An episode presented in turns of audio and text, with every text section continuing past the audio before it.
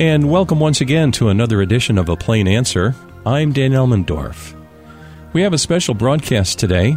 As some of you may know, Lenora, the dear wife of Dr. Peter Hammond, finally succumbed to cancer and passed from this life on November the 9th.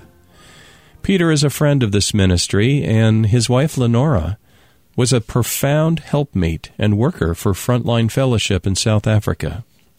So today, with permission from Peter, we are sharing part of this podcast that was recorded with Peter, his son-in-law Hunter Combs, and daughter Andrea Combs, as they reflected on this remarkable life of Lenora Hammond. And welcome to this special edition of From the Frontline. I'm Hunter Combs, in the studio with Dr. Hammond and my beautiful wife, Andrea Combs. Good to have you here tonight. Well, not just beautiful, but my favorite firstborn daughter. Thanks, Dad. Absolutely. And tonight we're going to be discussing celebrating the life and legacy of my mother-in-law, Lenora Hammond, and what she meant to all of us, and really just discussing her life and the legacy she left behind. And many of you knew Lenora. You may have known her from her different activities, whether it was paddling or sewing and quilting. She always was sewing or knitting or doing some project. She never was sitting idle. But more than that, we want to talk about who she was as a person, her love for Christ, her love for life, the wisdom she had, just the real fresh perspective you always got on life from her. But ever since I became in the picture part of the family the last 11 years, I think from the time I met Andrea, Lenora was battling with breast cancer. That's about when the battle began. And so we just want to take some time to discuss just the life of Lenora and some of that tonight. Andrea, do you want to open us? Well, I should say that today, 16th of November, is Lenora's birthday. It's her first birthday in heaven. She would have turned 61 today.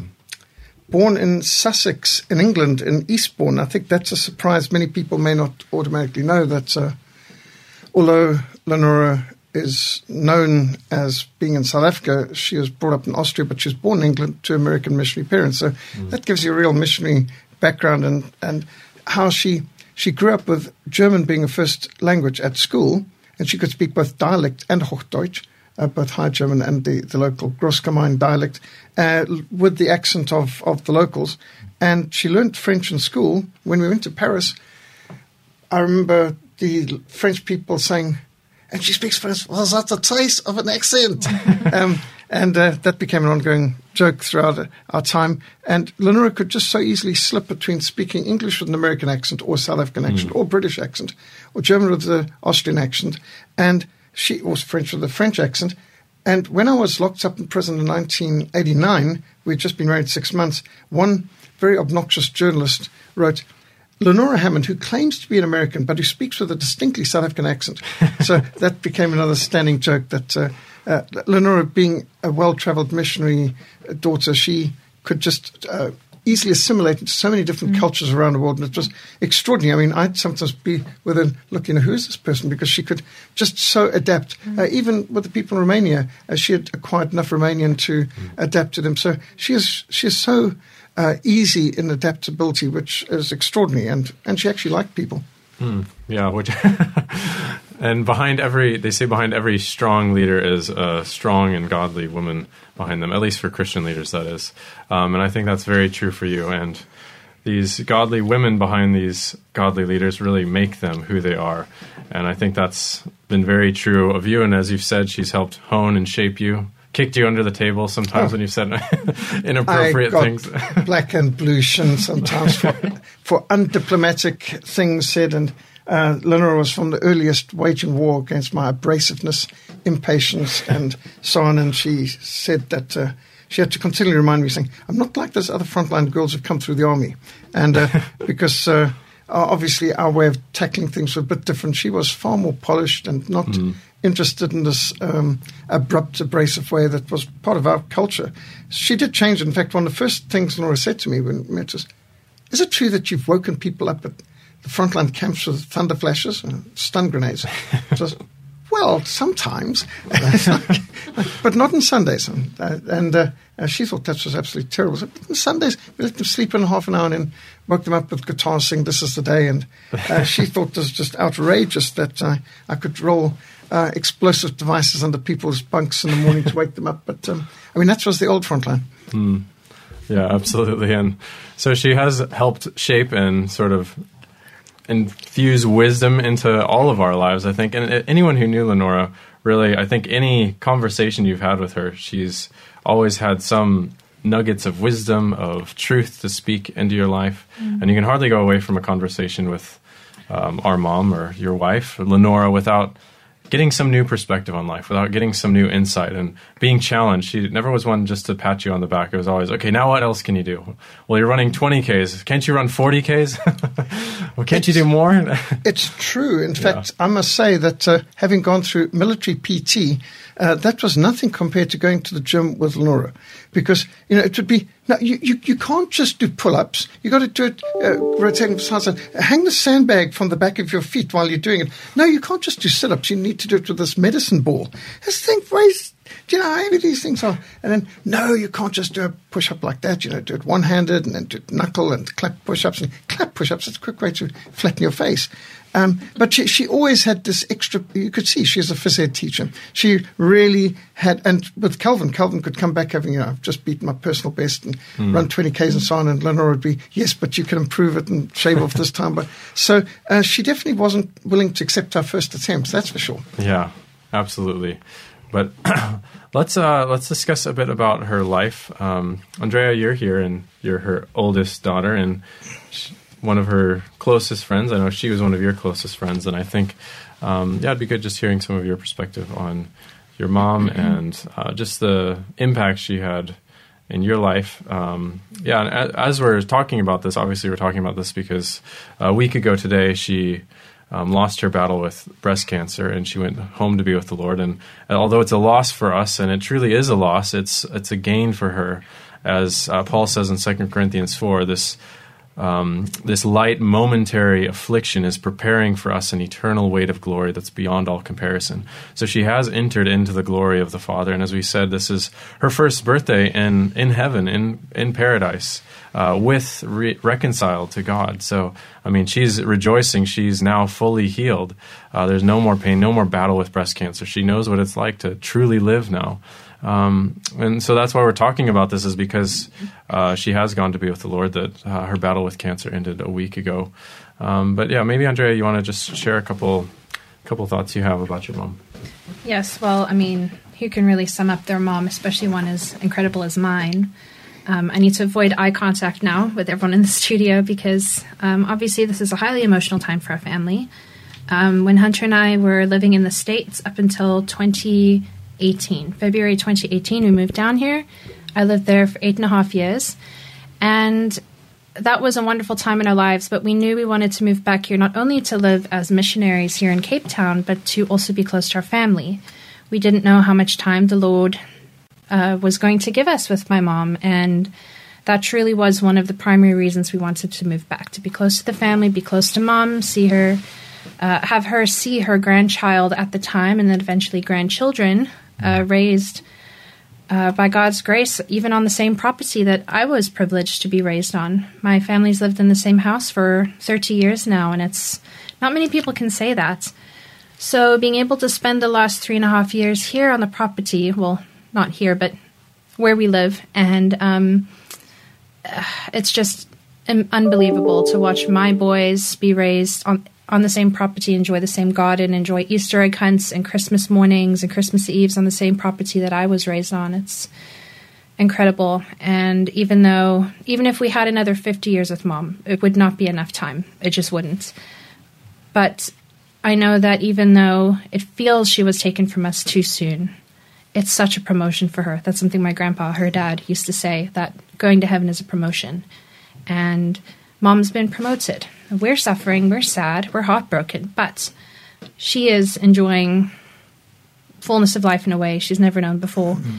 And she is, I am certain, running and leaping and racing around and doing all kinds of things she's been wishing she could do for the past year or two. Mm.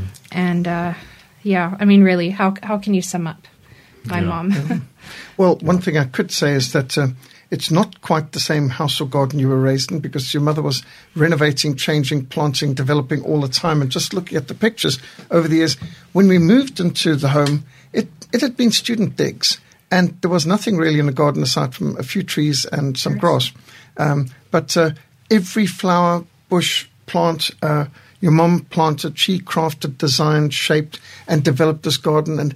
And now the amount of beautiful nooks and crannies and benches and the treehouse, the jungle gym, the swing, the trampoline, all the different things, and even the cottage, all these things that were built on, it's all been your mum's creativity. And the house isn't the same, just the paint, but I mean the loft conversion, attic conversion, the extra additions built on. So your mother really has been a busy Proverbs 31 woman doing from early to late all kinds of innovation. So every single year you see improvements. And every time you left, I'd leave an mission, I'd come back home. I'd need a guided tour as to where things are now, because things would be turned around and always improved. And the other thing is just seeing how your mother's hairstyles changed constantly, and so many things changed, and she was never static. And I think it's also worthwhile noting that because she traveled so far and wide, joining her dad, your grandfather's missions behind Iron Curtain, she had so many friends behind Iron Curtain. And around a dinner table, she had the privilege when she was growing up of having people like Brother Andrew of God Smuggler, George Verve of Operation, Mobilization, Francis Grimm Hospital Christian Fellowship, having Richard and Sabrina von Brandt of Tortured for Christ. These were guests in the home. These were friends of the family. And so she grew up surrounded by missionary legends, really. And you can just see how her creativity has really been from the earliest, not only from her parents, but from the many people she's met and the church has been to. And so regularly, it didn't matter where we went or what we did. Your mother was evaluating, picking up ideas from here. And, that would be better if one could just do this and that. So mine was never static, just like her hands were always busy. I remember one time in Eastern Europe, I was traveling with Bill Baffin, but your mom wasn't with us in that time, and one of the communist officials asked your grandfather, "Where's your daughter, the one who knits?" He goes, "She is never in a meeting without sitting there. She is busy knitting, crocheting, quilting, whatever, wherever she was." And I'm used to that for seminars, meetings, camps, courses, whatever's on the go. Your mom's hands were not idle. She is busy. Always had a quilting basket. Busy with some needlework while we were busy doing other things. And of course, her mind was racing ahead, and very critical feedback over meetings and ideas on how to improve things. And I don't think most people necessarily knew that side of her, but they knew the person in the long distance walking the 5K, the 10K, the 15Ks. She's training for half marathon, the different mountain climbs and hikes, and, of course, the dragon boating, where she really threw heart and soul into that. And to think, just a year ago, your mother was hiking, paddling. And so for all of us, it's been distressing how her health deteriorated last year, but she beat the odds. Back in June 2010, when we sat in for the first meeting of this oncologist over the diagnosis, they said at that time, "You will be lucky if you've got 5 more years." So the oncologists were predicting a sort of maximum of 5 years from 2010. So your mother really was a survivor and a fighter. She was. She really was. And even until her very last breath, she would fight. She had a real sense of strength to her for every moment of her life, and I like to think that cancer didn't beat her, but rather God chose to rescue her at the perfect time, in his perfect timing, and said, it is done. You are ready to come home to be with me. And for all of those who knew my mom knew that she was not one to surrender, and I believe that she never surrendered, except for surrendering her life to Christ. She really did. And she had such a sense of peace up to the very end that she knew where she was going. She was just heartsore for the family and the loved ones she was leaving behind.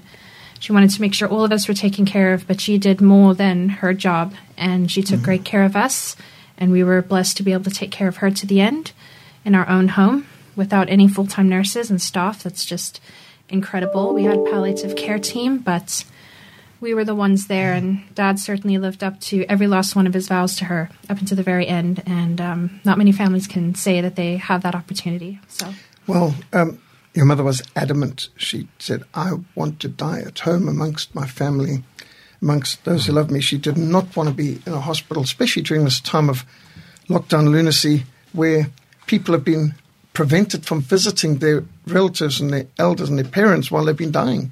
And the amount of people we know, even our mission, who weren't allowed to see their father or mother as they were dying in the last year and a half during this insane time of lockdown lunacy.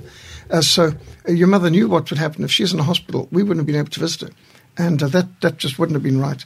So, yes, although there wasn't one medically trained person amongst us, aside from paramedical first aid, we just had to learn on the job. And I don't know how we did it because it's beyond our capabilities, but it's the Lord's grace.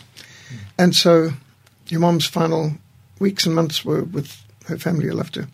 And that is a real blessing. And right back in 2010, the first reaction after the shock news that, you know, you've got a few years to live and you're going to die of cancer soon from the oncologist, your mother said to me really intently, I want to live long enough to see my grandchildren. And she did. Yeah, and she lived to see three of her grandchildren, three sons. So, and yeah, I just think it's amazing just her life and her passion, her zeal. I mean, as long as I've known your mom, 11 years, she's been battling this. And she's always, I think anyone who knows her, you know, she's just full of life, full of passion, full of energy, full of fresh perspective. She's spunky. She has something to say that you're not expecting. And yeah, it's just, I think that really defines her. But what are some, maybe you could share some fun memories or stories you have of your mom, you, Andrea, or Peter? Do you want to share a couple stories you have? Do you have any off the top of your head? No, put you on the spot too much. Well, no. I should say that Lenora was born to ski. That's what her father said. That apparently when she was just a little one, they put skis in her and pushed out the front door, and she skied down the sloping road to the kindergarten in Gruskemein. And so she couldn't have even been six by then. And skiing was a school sport in Austria, and they would take days to go skiing. And so your mum loved skiing so much, but she said that was the biggest thing she had to give up coming to Africa, was giving up skiing, which is why she determined that every one of her children will get an alpine sport, which in Cape Town you only have one option, that's ice skating. And you made a whole lot of friends there, because when you go ice skating during the weekday, who else is ice skating? Homeschoolers. Yeah. Only, I mean, everyone else is sentenced to 12 years in a government indoctrination gulag. So the home-educated children were able to meet other home-educated children by doing something wild, like going very dear friends ice skating. On one of those unlikely days, we were both kids in both families. We were thinking, we don't want to be here, just a bunch of nerds and there's hardly anyone here, but then we met this incredible family, the Rices, and I hope it's okay I'm saying their names. Also missionary family. Also missionaries. They also had four kids. The dads got along, the moms got along, the kids got along, all around the same ages. It was incredible timing, and they have been very dear friends ever since for most of my life. We've been involved in all sorts of ministry. Their dad's ministered at our meetings and camps. I've ministered in his church, and we've done so many different projects together. And goodness me, I mean, the marriages, the ages, the children all come roughly the same time. When we're on their side of the world, we still get to stay with them, and they still host us, and we see them when they come down here, and it's just and this is the sort of thing where people would say, but what about socialization? What about sports?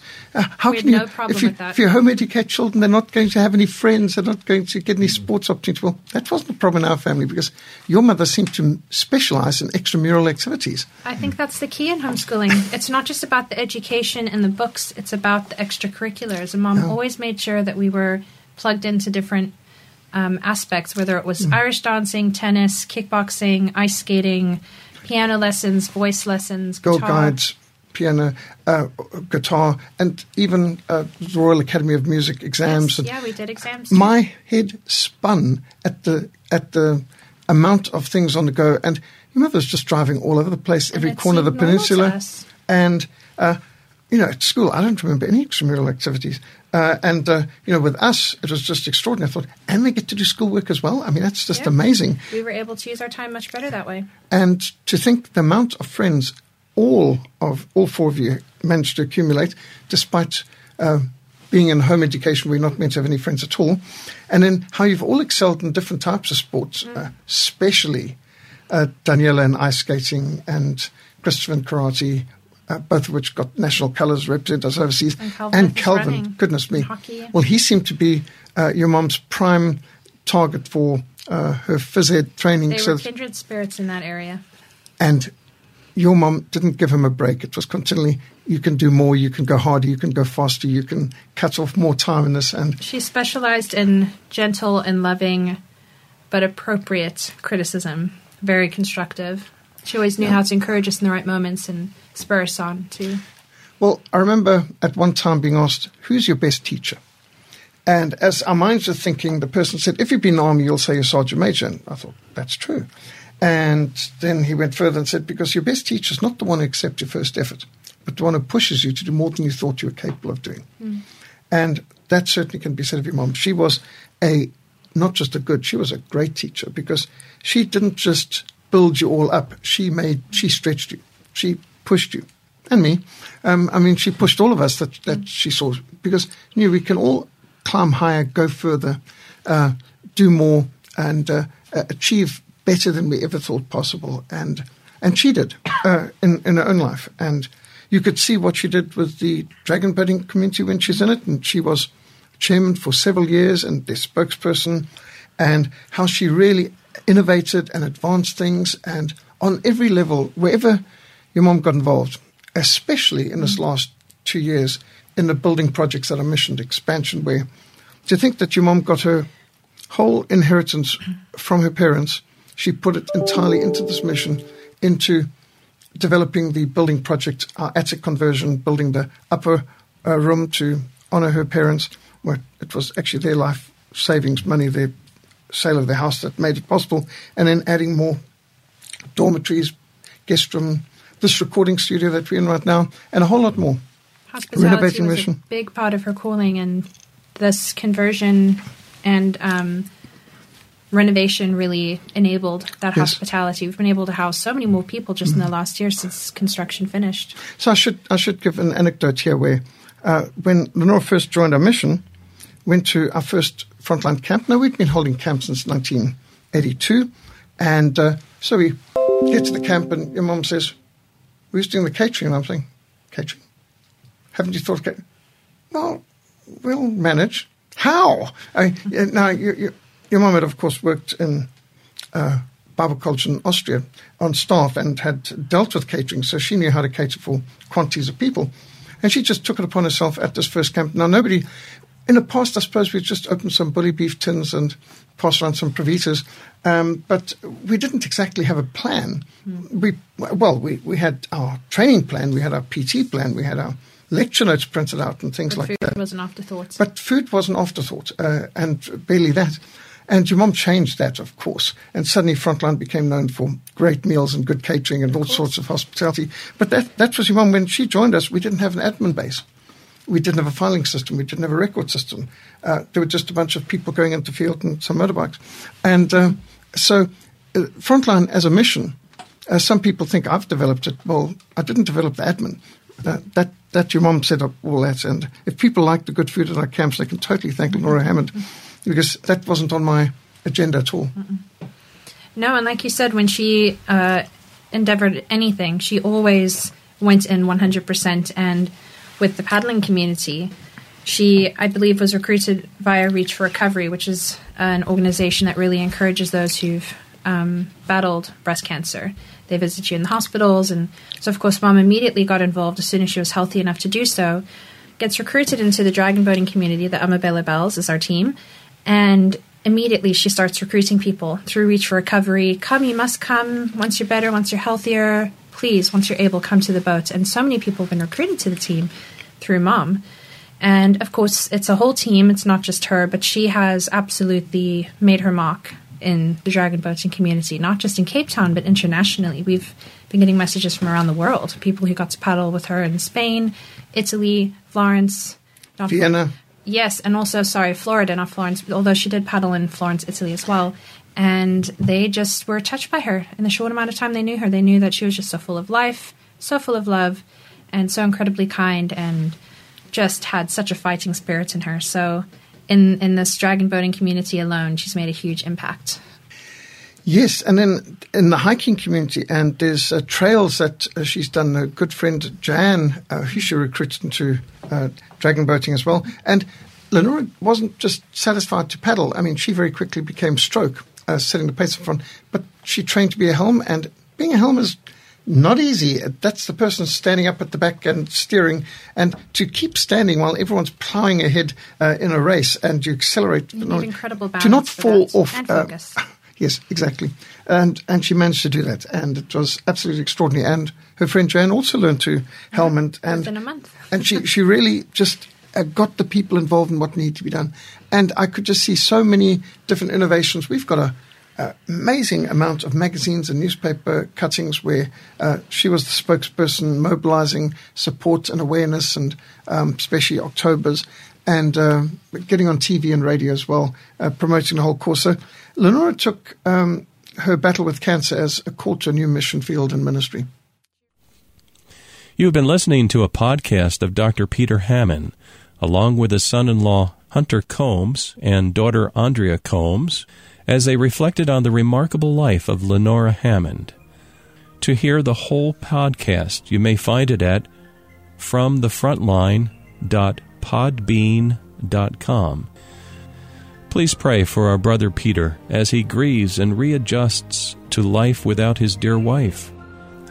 Now from 2 Corinthians 3:18. And we all, with unveiled face, beholding the glory of the Lord, are transformed into the same image from one degree of glory to another. For this comes from the Lord, who is Spirit. Please join us next week for another edition of A Plain Answer.